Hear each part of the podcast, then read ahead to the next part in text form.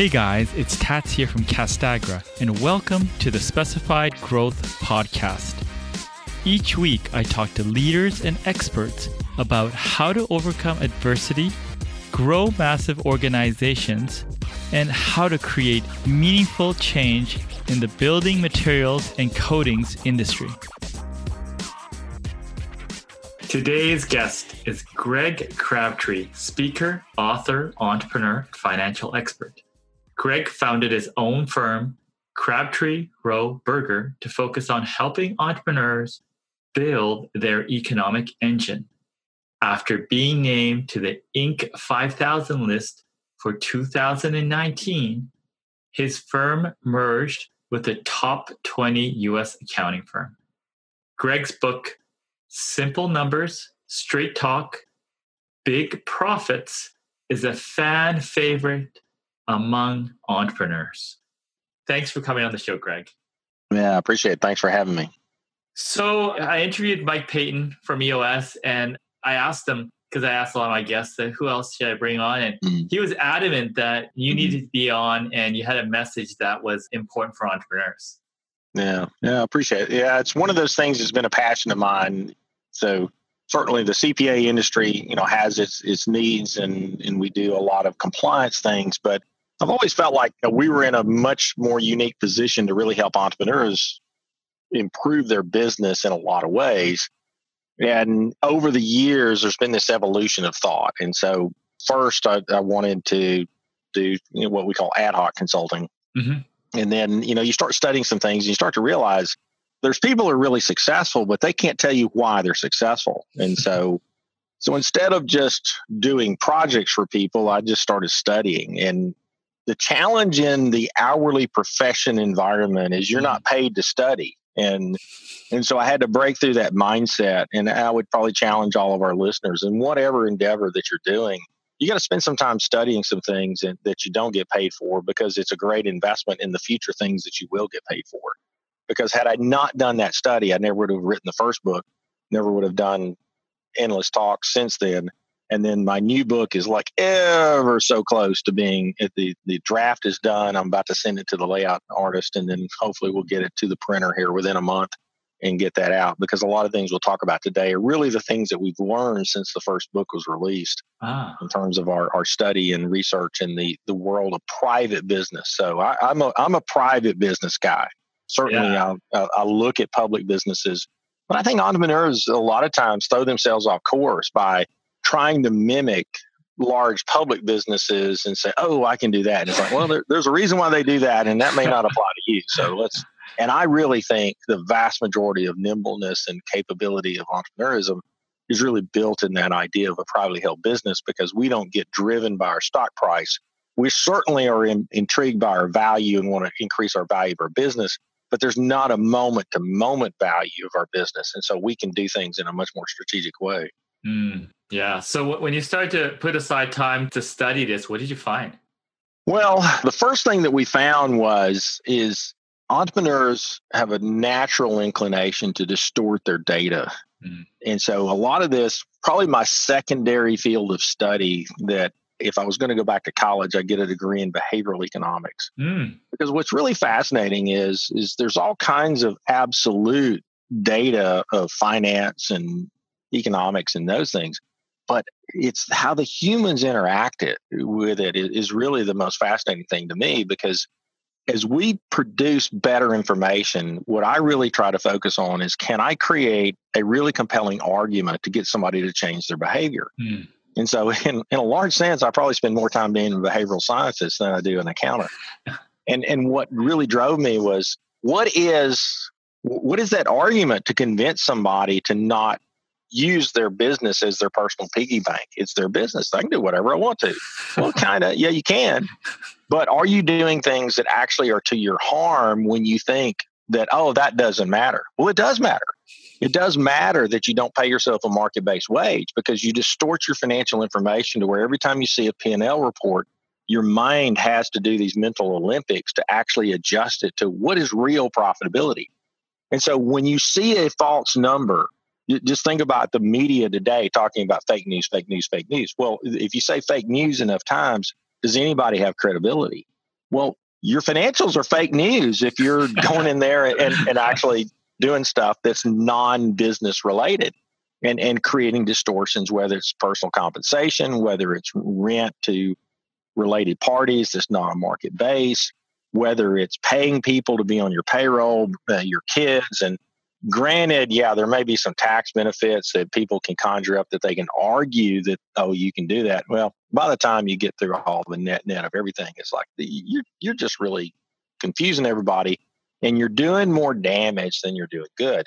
So I, I am a big advocate of play the business straight up because, and this is the, the next premise of the next book is I started with, listen, there's three simple rules to business success. Hmm. Figure out what the market needs, find a way to do it profitably, and then evaluate that profit level to a minimum standard of 50% or better return on invested capital. So that that's my simple numbers, simple rules of success.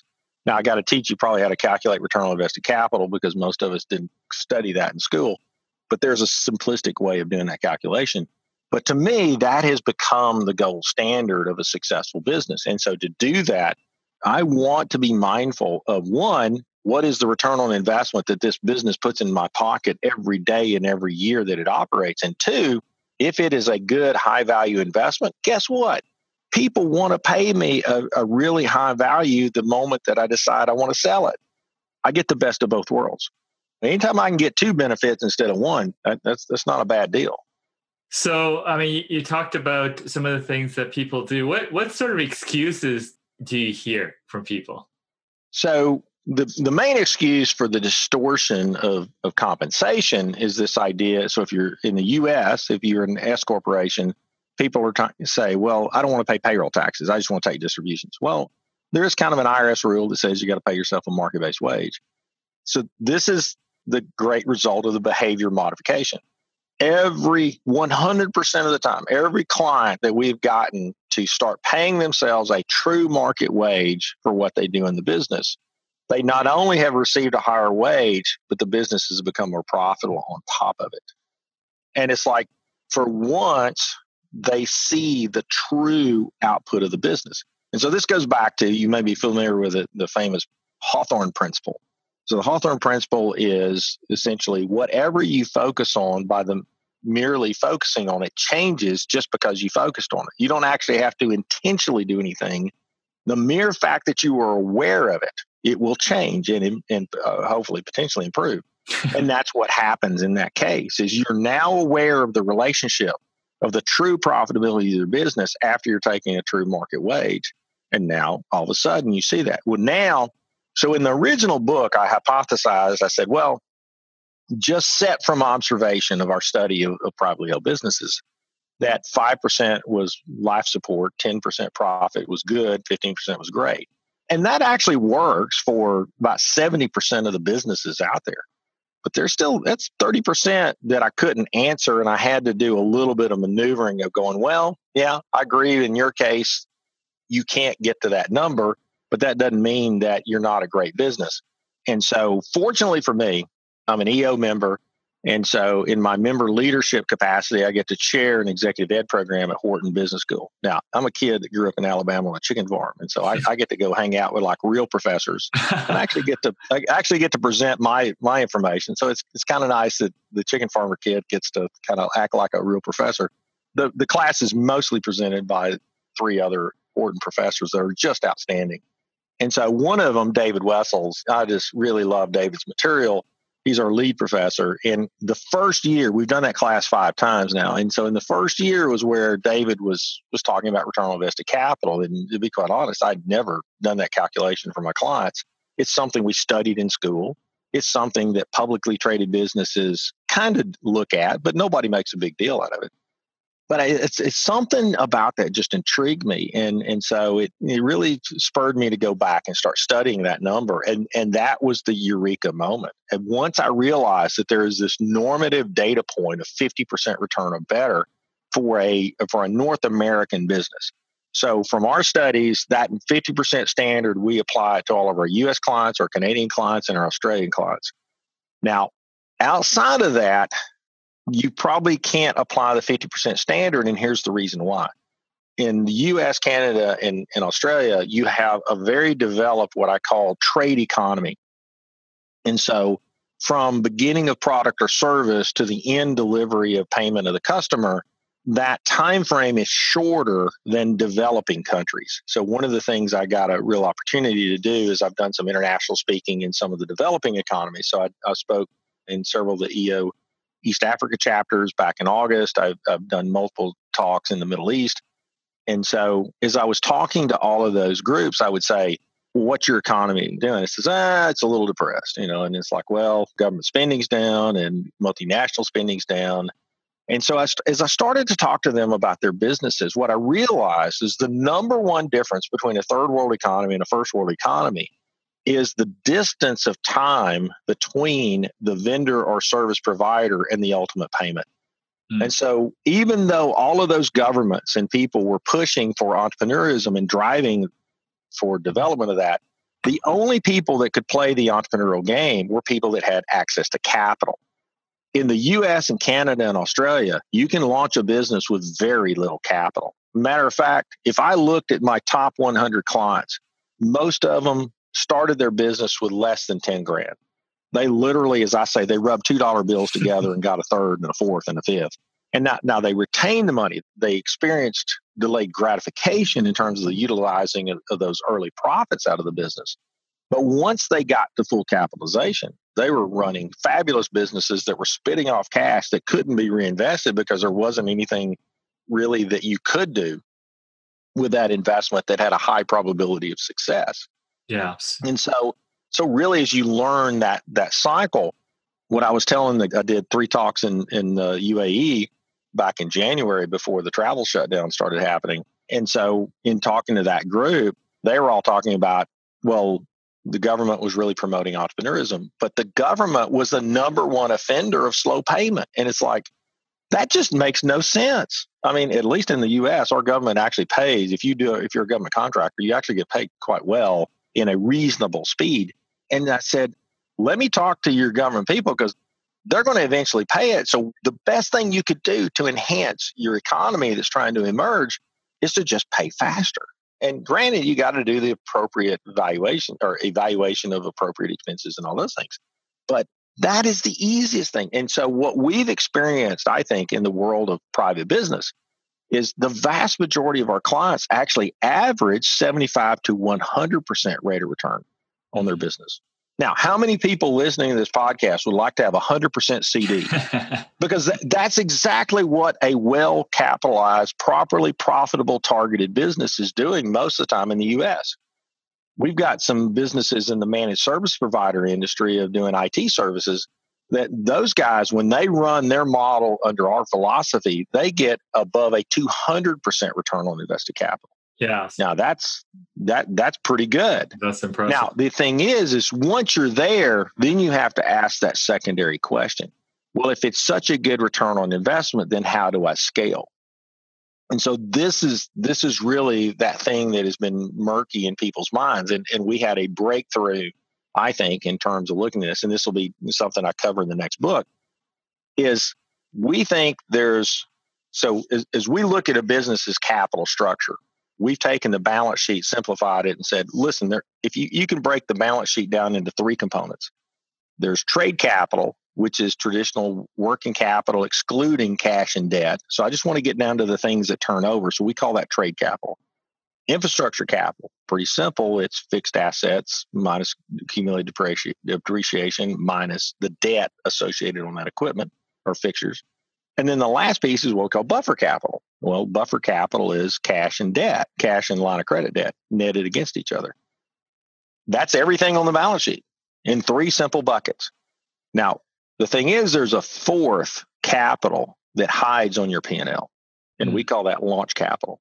Mm. And when I describe this to entrepreneurs, this gets them excited because this is the thing they've been arguing with their team and their accountants and, and their business advisors for years. Well, we were spending that money to try to grow. And so, what we started doing with our clients who are trying to scale is we want to look at a normative P&L of these are all the cost and expenses that were required to do the work that we were doing, the customers that we have. Here are the expenses that we call launch capital expenses that are the catalytic spends. Nobody made me spend it. I chose to spend it to try to get to the next place. Now, once I've segregated those two pieces, I can look at those launch capital expenses and now apply my 50% return standard and say, if I'm going to spend this money, where's my 50% increase in profitability over the spend that makes that a justifiable expenditure? Because if I, and typically the two classic ones are going to be marketing and labor. A labor that's in, in advance of when I need it, and marketing that's trying to get to the next customer. And it, let's say I spend $200,000 of discretionary marketing and labor spend. Well, guess what? I need profit to go up by $100,000, which means I've increased enough profit to cover my cost and make 100,000 more. That to us is a win in the launch capital world. And one of our clients was very gracious. He, he, allowed me to use his business as a case study. Mm. And so we basically sequence in the book a five year sequencing of his business going from a $700,000 a year revenue business to a $10 million revenue business in five years. They were profitable the whole way. And marketing spend, increased marketing spend every year was their catalyst of pulling the business along in that process but you get to see how that works. Yeah, when when it was uh, expanding out the business, how clear was it to your client on where where that money should go, or was it kind of a, a trial and error sort of methodology? It's going to vary by business. In their case, they were fortunate for one key thing. Mm-hmm. They didn't have to add. So when we talk about launch capital, I refer to it as the catalytic spend. Yeah. What was the thing that caused you to choose to spend it? And then other costs are going to change because you spent it, but only as activity occurred. And so in their case, they they could backfill labor after they knew they got new business. Mm. So I didn't have to count the labor, the increase in labor in the catalytic spend because if it didn't work, they didn't add anybody, you know, mm. in, in keys. Now, some cases, like I'm I'm in a services business it's not good if I go sell work that I don't have the person to do it. That, that that's kind of bad. So my catalytic spend in many cases is really going to be more on the labor side of having that next billable resource that can do the work that that comes in that we go market to and and, and try to get that work in. So I, I've got to do a little bit of I got to have marketing and labor as my two main catalytic spends for our business. So so those are things that I think as we started talking about those, it really as I started before I wrote the book, I was started sharing this in some of my talks, and I could really see people's eyes light up of going, "Yeah, that's what I've been saying all along. I just didn't have any way to show it." and and we're still evolving in terms of ways to report it. There, there's a a sample example that I adapted from a, a client situation of showing a business where we did what we call the extractive method, yeah. where we're looking at a client's data and they're seeing profitability go down, but they're spending money trying to grow and expand their facilities. And I showed a process of where on, and this actually happened on a one hour phone call with a client live in front of them, where I just extracted out the launch capital spends to show them the normative run rate of the business. Here's what your launch capital spend is. And now here's our new profit target of where we got to aim to to justify the spend and that's that's a pretty cool technique and you can do that to give people that guidance because one of my my clients favorite gregisms that i always say is you know man who aims at nothing hits it with amazing accuracy and so knowing a target so this goes back to that hawthorne principle knowing yeah. that target you will fare better hitting that target if you actually know what it is and quantify it versus oh well let's just try harder yeah, when has that worked? so yeah, you, you talked about labor as it, it talks to your service industry. One of the concepts in your original book you talked about a lot was uh, labor productivity. Yeah. Can you talk a bit about that? Oh yeah. Well, I mean that's that's really kind of our our bread and butter in terms of of analysis. So we believe the classic error in accounting presentation has been mixing labor with something that's not labor on your P&L because listen labor labor is a variable output cost. It comes to work with an attitude every day. So it has good days it has bad days. And if you don't have a mechanism to measure the output of labor labor is not a percentage of something labor is an output mechanism and you've got two main outputs possibly a third But every business will generally, in our simple numbers P&L structure, will always use two of you got a direct labor piece, which we hold accountable to gross margin production. And then you've got a management labor piece, which we hold accountable to contribution margin. So contribution margin is what most people would call gross profit. We don't really like the term gross profit because profit is a confusing word. We want to save any discussion of profit being the true bottom line of the business. So we've stacked the business model to say revenue minus COGS without labor is gross margin. Gross margin minus direct labor is contribution margin. So that's what we call the business engine. And that's really where 90% of your time and attention and focus should be. And then we look at management. All other labor that's not direct is management labor. Now, it may include some salespeople, so one, some of our clients will do a secondary extraction of labor efficiency of looking at salespeople. We'll take them out of the management labor piece and do a separate sales labor efficiency ratio. And so when I contributed the the chapter to Verne Harnish's Scaling Up book, so chapter 13 is my chapter in there. So I, I show an example of uh, separating out management labor and sales labor and looking at their efficiencies compared to direct labor and and so it, it is amazing. I mean, and it makes management teams squirm a bit when we start measuring their effectiveness because when we see management labor efficiency go down, we're going, hey guys, you know, back here you used to be a four, now you're three and a half.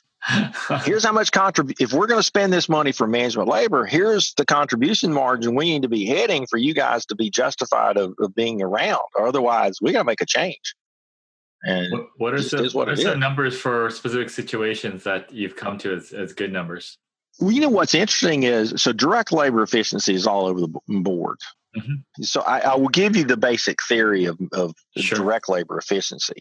So think of it like this: the skinniest, worst labor efficiency is a generic staffing business.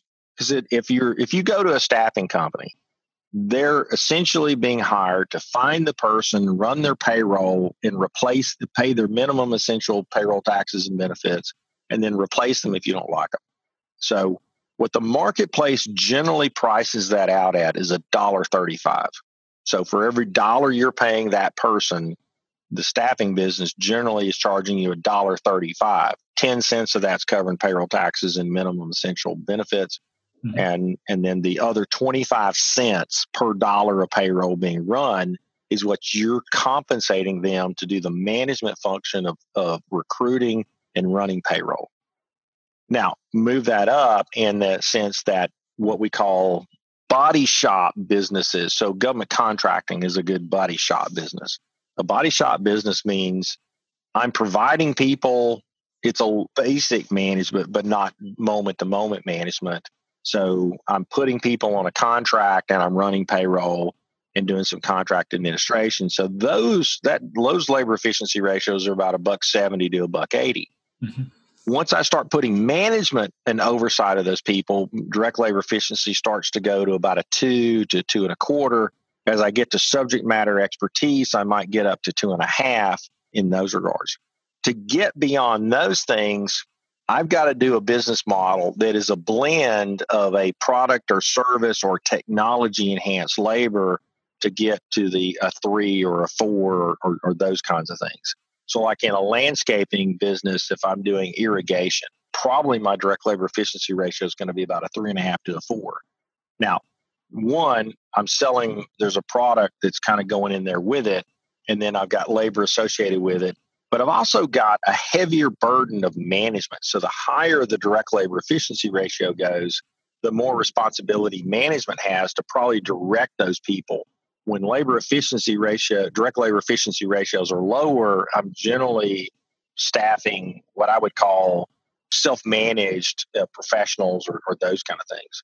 But there again, you can you've got some situations of where people will go all the way up to seven or eight, you know, in a what we call a technology enhanced environment in some of those. But those are pretty rare.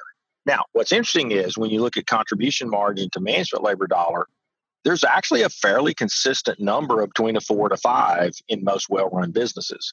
There's a few management situations where you can be okay profitable at a three and a half.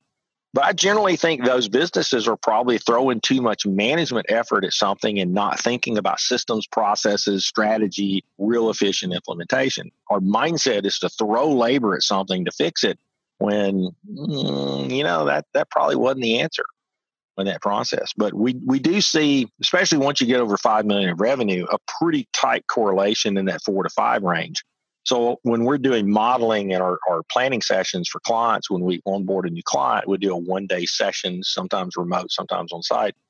And we'll we'll take their data and put it in our structure and break it down and then replay it to them. And and, and this is this is probably the most fun thing we get to do because what is really fascinating is when you can take somebody's data that they think they know mm-hmm. and replay it to them in a way that they've never seen before. And all of a sudden their eyes get big and they go, Oh my gosh, I see it now. And it's like, okay, we've earned our keep for that day. And and that's that, that's really fun because I'll tell you, there's not a lot of those moments producing a, a generic financial statement to support a loan request or something like that, and you know, or doing a tax return, uh, unless somebody's getting a big refund or something. But even that you can get criticized for. Why did you have me with holes in? You know, so so really, I mean, it, it does put a, a totally different twist and on. And it's probably the reason why I gravitated to doing this for my part. So it's nice to have other other traditional accountants doing the parts that I don't want to do. Yeah, it makes sense. Yeah, through your methodology, how well can you establish if someone is not doing their job, maybe on the management layer or something? Like you look at it as a chunk, but how how sort of detailed can you get? Well, here's the interesting thing that comes yeah. from all this is so once you see the data so one of our favorite things is we is not only the calculation of the data it's not a static moment in time yeah it is looking at it as it moves across time and so we're big fans of the rolling 12 picture of data so as i replay to you rolling 12 analytical data across time you get to replay the story of your business. And mm-hmm. so we'll look, so think of rolling 12 as the, it's like in the Olympic world record of a particular activity. When was your best ever rolling 12 revenue? When was your best ever rolling 12 gross margin? Dollars. When was your best 12 rolling 12 gross margin percentage? What was your best labor efficiency ratio? And what's interesting is none of those best usually occur in the same month. Mm-hmm and, and say this this is that coordination aspect of business to where we get one piece working over here and we let something else fall off. And and when you can see this picture of going, oh, okay, you know, we, we got this going, but we let that one go. Okay, I got to get that one up and got this and and so once they start to see that they can actually start to respond to it. And and truly it's the one thing that drives true optimization you know of business. I mean and, and that's what that's what you're striving for. And and so many people are trying to grow their business w- before they optimize it. And that is just such a low probability of success move. Not to say that you can't get away with it but there is a low probability of success. And so i want to increase our clients ability to make good bets any any attempt to grow is a bet. There's so much we don't know. But listen, if I can improve my odds, I can probably stay in the game a lot longer. And capital is so precious. Well, let's just don't waste it by just throwing spaghetti on the wall and see if it sticks. Yeah, I see it. You just you're just seeing what happened and start to pick out the clues of what's affecting your non-distorted or minimally distorted yeah. financials and just try to create a set of practices that that makes sense for your business. Yeah. And there again then you take it to that as you get bigger then what happens is the business becomes three dimensional so we, we have this concept we refer to as the profit cube or segment reporting.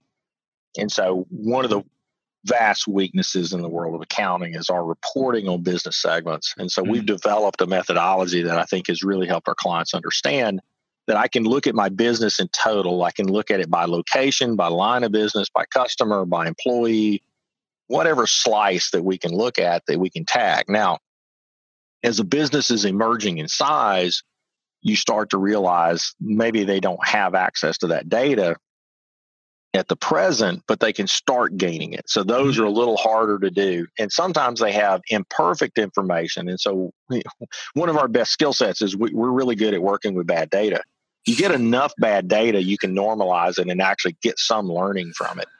and then you, but there again, you gotta you got to paint the picture of what's possible for them to see. And then once they see it, then they buy into the reason why they need it. And then hopefully they won't fall over themselves in the you know, data system implementation. But I mean, you can get some incredibly good segment data just with QuickBooks, quick, uh, desktop, online, Xero. A lot of those are just poor game plans that people have running those systems and commitments of who's being held responsible to gather the data at the point of transaction. And so a lot of times we help people through that process. So once we do the planning session, you kind of expose all of these sicknesses in your data sets and, and your strategy. And so then the prescription then starts to come, okay, well, what are the things that we can do better going forward?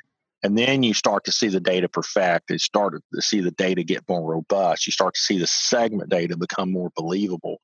We've got an MSP that I just did a call with today, and I was so proud of them. I mean, they have truly turned their business around where they were they were in trouble, and and theirs they've got 16 what they call solutions, and so every call we monitor how is your rolling 12 labor efficiency for that solution compared to the rolling three? Because in a managed service provider model their their profitability is fairly consistent month to month to month because their clients pay them every month. And so in their case we have the distinct advantage that if I see the rolling three trend is better than the rolling 12 trend, that's telling me where I'm going.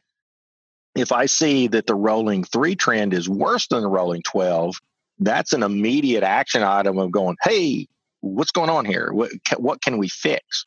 And, and how can we do that? Now, when people have more seasonality you've got to add some other features and you have to really more strongly rely on just the, the, the one good thing about rolling 12 is it's truth no matter what month you look at and, and so then you have to rely on rolling 12 and then do a little more detective work on the shorter periods to then do, do the cause analysis yeah that makes sense now you talked about reporting business becoming more 3d but for the business i mean you talk about between 1 to 5 million What's the the right reporting cadence? What sort of things should uh, entrepreneurs look at uh, constantly? Well, it's one of those things that if you're a business that knows your gross margin every week, mm-hmm. the highest best reporting is I don't need to look at my operating expenses every week, but I do need to look at gross margin and potentially contribution margin every week if I can. So we've got a lawn care business client does a phenomenal job of this. So guess guess how he designs his data set.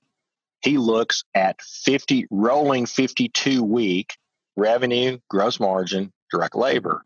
Mm-hmm. And he's got it for the company in total, and he's got it for his two divisions, and he's got it for each team.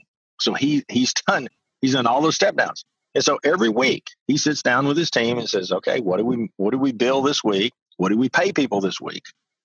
And we know exactly that trend of the 52 week is telling them the true trend of the business. The rolling 13 week is telling them how this quarter is going, but you've got seasonality because you don't cut grass the same way all year. And you got a, a rolling four week period that is essentially a month. So, so this was this was kind of the thing that just always bugged me. Whoever came up with this calendar system of having 12 months that sometimes it's 52 weeks and sometimes it's 53 and they all start on a different day of the, the, the month and they all have different numbers of days of month that's been a big problem in a lot of businesses and so we live our lives on a weekly rhythm and so we really believe strongly in building eh, there's actually a blog on the simplenumbers.me website called the, the weekly accounting process and so we believe that if you want real-time live data you build your complete accounting cycle around this weekly process. And because even companies that say, oh, we only bill once a month, and I go, is that your choice or is that forced on you? And most of the time it's your choice because you're lazy. You didn't develop a good product. You should be billing every time you have a billable event. My mantra is bill quickly and bill often. And believe it or not, your customers want you to bill quickly and bill often. Nobody likes a, a late invoice that they didn't know was coming. The sooner you address it, the better. And, and it's like these are just classic errors that people make all the time in that process. And so if you commit to this weekly process, now granted, operating expenses, I mean, you know, like I said, you're still rolling 12 for most people is going to be their their key number. So you're gonna you're going to want to look at that. You should close your books no more than five days into the month. And really, I get my data the first day of the month. So we try to be a good example and do what we say. And so, so a lot of that is just backing up and designing a system. There's certain things that are keys in terms of reporting rhythm, though, is we, and, and I, I we highly recommend your listeners have somebody other than the owner of the business do this. I get a daily email telling me who paid us yesterday and what the cash balance was.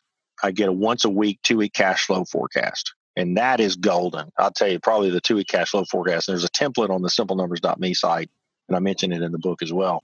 It's a simple download template. I'm not looking, I don't need the list of bills individually. I just need them in big groups. But the ability to think rolling consistently of what do I owe this week? What am I going to owe next week? I should have no surprises two weeks from now in my payment process. And if I do, something's broken. Who is not giving us insight of what we owe?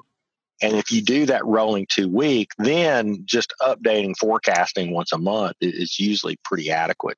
Now, given the current times that we're in, this being the time of the, COVID 19 crisis and those things, everybody's kind of started to buy into my mantra of weekly forecasting. And so I learned that from, I give credit to Jack Stack with Great Game of Business and Springfield Remanufacturing of learning that technique. And now more than ever, you better be forecasting weekly to know where you stand.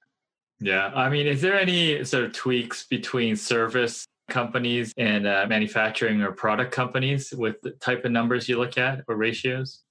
I mean, certainly so a service-based business many times is not going to have a cogs but you might because a cogs for a service-based business is where you're doing a trade-off analysis so do i outsource some feature or thing that i'm facing the customer for and billing them for but i'm not as good at it as a, a third party is and so I'll I'll count them as cogs to then get to the pure margin number that my labor measures.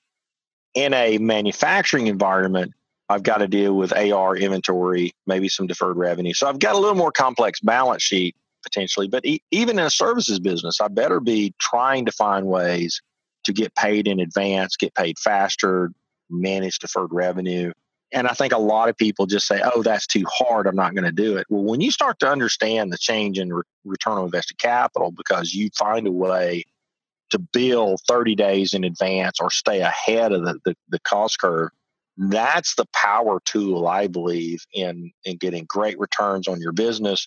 And if you ever go to sell your business, that's where an investor is going to look at you totally differently, you know, than your competitor in that process. Very cool. Now, you obviously give a lot of speeches. You, mm. You're a busy guy. What sort of habits or routines help you uh, stay successful? I've got a great executive assistant. I, I, resisted the executive assistant for a lot of years. One of my EO forum mates just always used to get on to me, ah, you know, why don't you have an assistant? And then finally I got one. I started off with a remote assistant and she was great. And she had uh, some other things come up that she couldn't keep working for us. And and fortunately, we had hired a really good person at the office. And so, so my executive assistant at the office, she covers for me and also our consulting team. So she does a fabulous job. And so what we've learned, so we had to build a different unit of business in our accounting practice. So, mm. so we've got tax returns, we got financial statements, we do outsourced bookkeeping and, and mostly more month end closing kind of things for clients with, with our accounting solutions team. But our consulting practice was, it was a different animal. And what we evolved into, which I think has made us just enormously productive, is we live off of the calendar. We mm-hmm. kind of took some of the techniques from agile development philosophies and the Scrum process and, and adapted that. And so essentially, I don't have a to do list, I have a calendar. If, if, something's not on my calendar, I don't know that I'm supposed to do it. and so that's really where my assistant, who's also our, our consulting team coordinator, and all of us live off of that calendar. And so okay. everybody's being held accountable. If it's not on your calendar that's on you. Okay. So so basically opposed to living off just a static thing everything that needs to be done gets slotted into a time slot somewhere. It is. It has it has to be. And i'll tell you it, that has been the most freeing thing for me mm. because i literally kind of late in the day i'll look at tomorrow's calendar and see okay what what's coming up if I'm thinking about wanting to block out some time to to go take a trip somewhere or have some personal time, I better put it on my calendar or else somebody's going to sell that time. so, you know, I, and, and I, I probably, I probably only control maybe a tenth of my calendar. Most of the time it's my, my assistant, the other people in the firm are, are filling it up, but it's on me to block it if I don't want it filled up. Yeah. And I, I tell you, I mean, we, and because we, we monitor our own labor efficiency, our, mm. We're probably 30% more effective with our consulting team in terms of our output per dollar paid in, in labor. Yeah. Consulting practice because of that compared to traditional forms. And we've been we've been trying to break the mold with our traditional parts of the practice and they're they're a little slow to to buy into the calendar methodology, but I think we're starting to win them over. Yeah. I mean, what are they calling pushbacks on the, the calendar method? Well, so and and this is this is the thing that everybody who is is in an hourly profession. So I, I, I usually say this in my talks is if you bill by the hour. So I'll, I'll, I'll say how many of you bill by the hour? Raise your hand. Yeah. usually half the room I got bad news for you. Billing by the hour has only two possible economic outcomes. you either give away your expertise or you charge for your ignorance. You you almost never achieve economic equilibrium. And I said, so it, it because we plan, because we put it on the calendar, we do almost everything in the consulting team on a fixed price basis. So we have pretty good statistical outcomes of how long it takes to do any particular type of thing. Mm. And so it gives us the ability to price quickly, price fairly, and, and everybody knows what they're aiming at. Versus in an hourly profession, one of my the guy that got me into EO, Ron Hollis. I mean, I, I just love Ron. He, he's an engineer, and he cha- he would always challenge me. He says, "Why do you accountants bill by the hour?" I says, "You know, I ask you how much a tax return costs, and you say, well, it depends on how much time I have in it." And he said, "Time is not a unit of value; it's a unit of cost." And he was absolutely right. And so it just took me a while to figure out how to do most of the things we do on a fixed price basis. And there's there's some times you can't control scope, but more often you can. What we're too lazy to do is put the planning into it. And so, because we're accustomed to calendaring, we actually are a little bit easier to, to manage that way. And I think it's just not in the natural occurrence for people to learn how to how to calendar correctly. So, yeah. and then I say, well, I well, I don't know how it's going to turn out. Guess what? Nobody else does either. But you there is a statistical frequency that you can kind of predict on. So we learned this from the dentist industry. The high performing dentist will not schedule 100% of their day. They leave a high value appointment in the morning and a high value appointment in the afternoon because the last thing they want to do is, and they can do this pretty easily from their hygienist, they can fill them up with fillings. Well, fillings is not a high value procedure cosmetic dentistry, crowns, root canals. Those are high value procedures. They know from the industry that if a person is identified through a routine examination that they need a crown filling or, or cosmetic dentistry, there's a low probability for them to come back if they ever get out the door. Mm. So the mo if, if you have a quick available appointment today or tomorrow to get them back in to take care of that problem, you are more likely to be the dentist of choice to take care of it.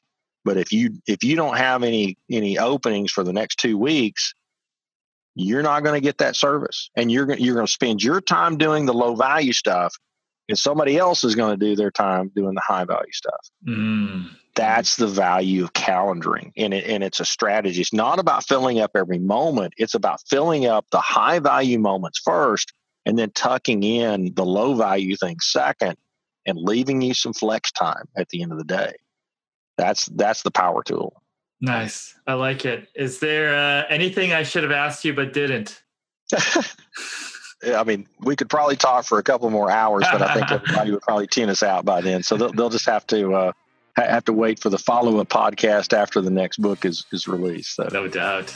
Well, Greg, thank you so much. I definitely learned a lot. Thank you. No, I appreciate it. Thanks for having me.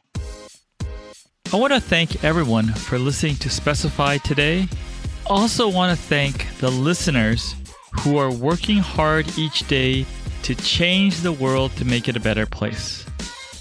If you know anyone, anyone that would benefit from this episode, please pass it along. And finally, make sure you subscribe to hear upcoming episodes. Talk to you soon.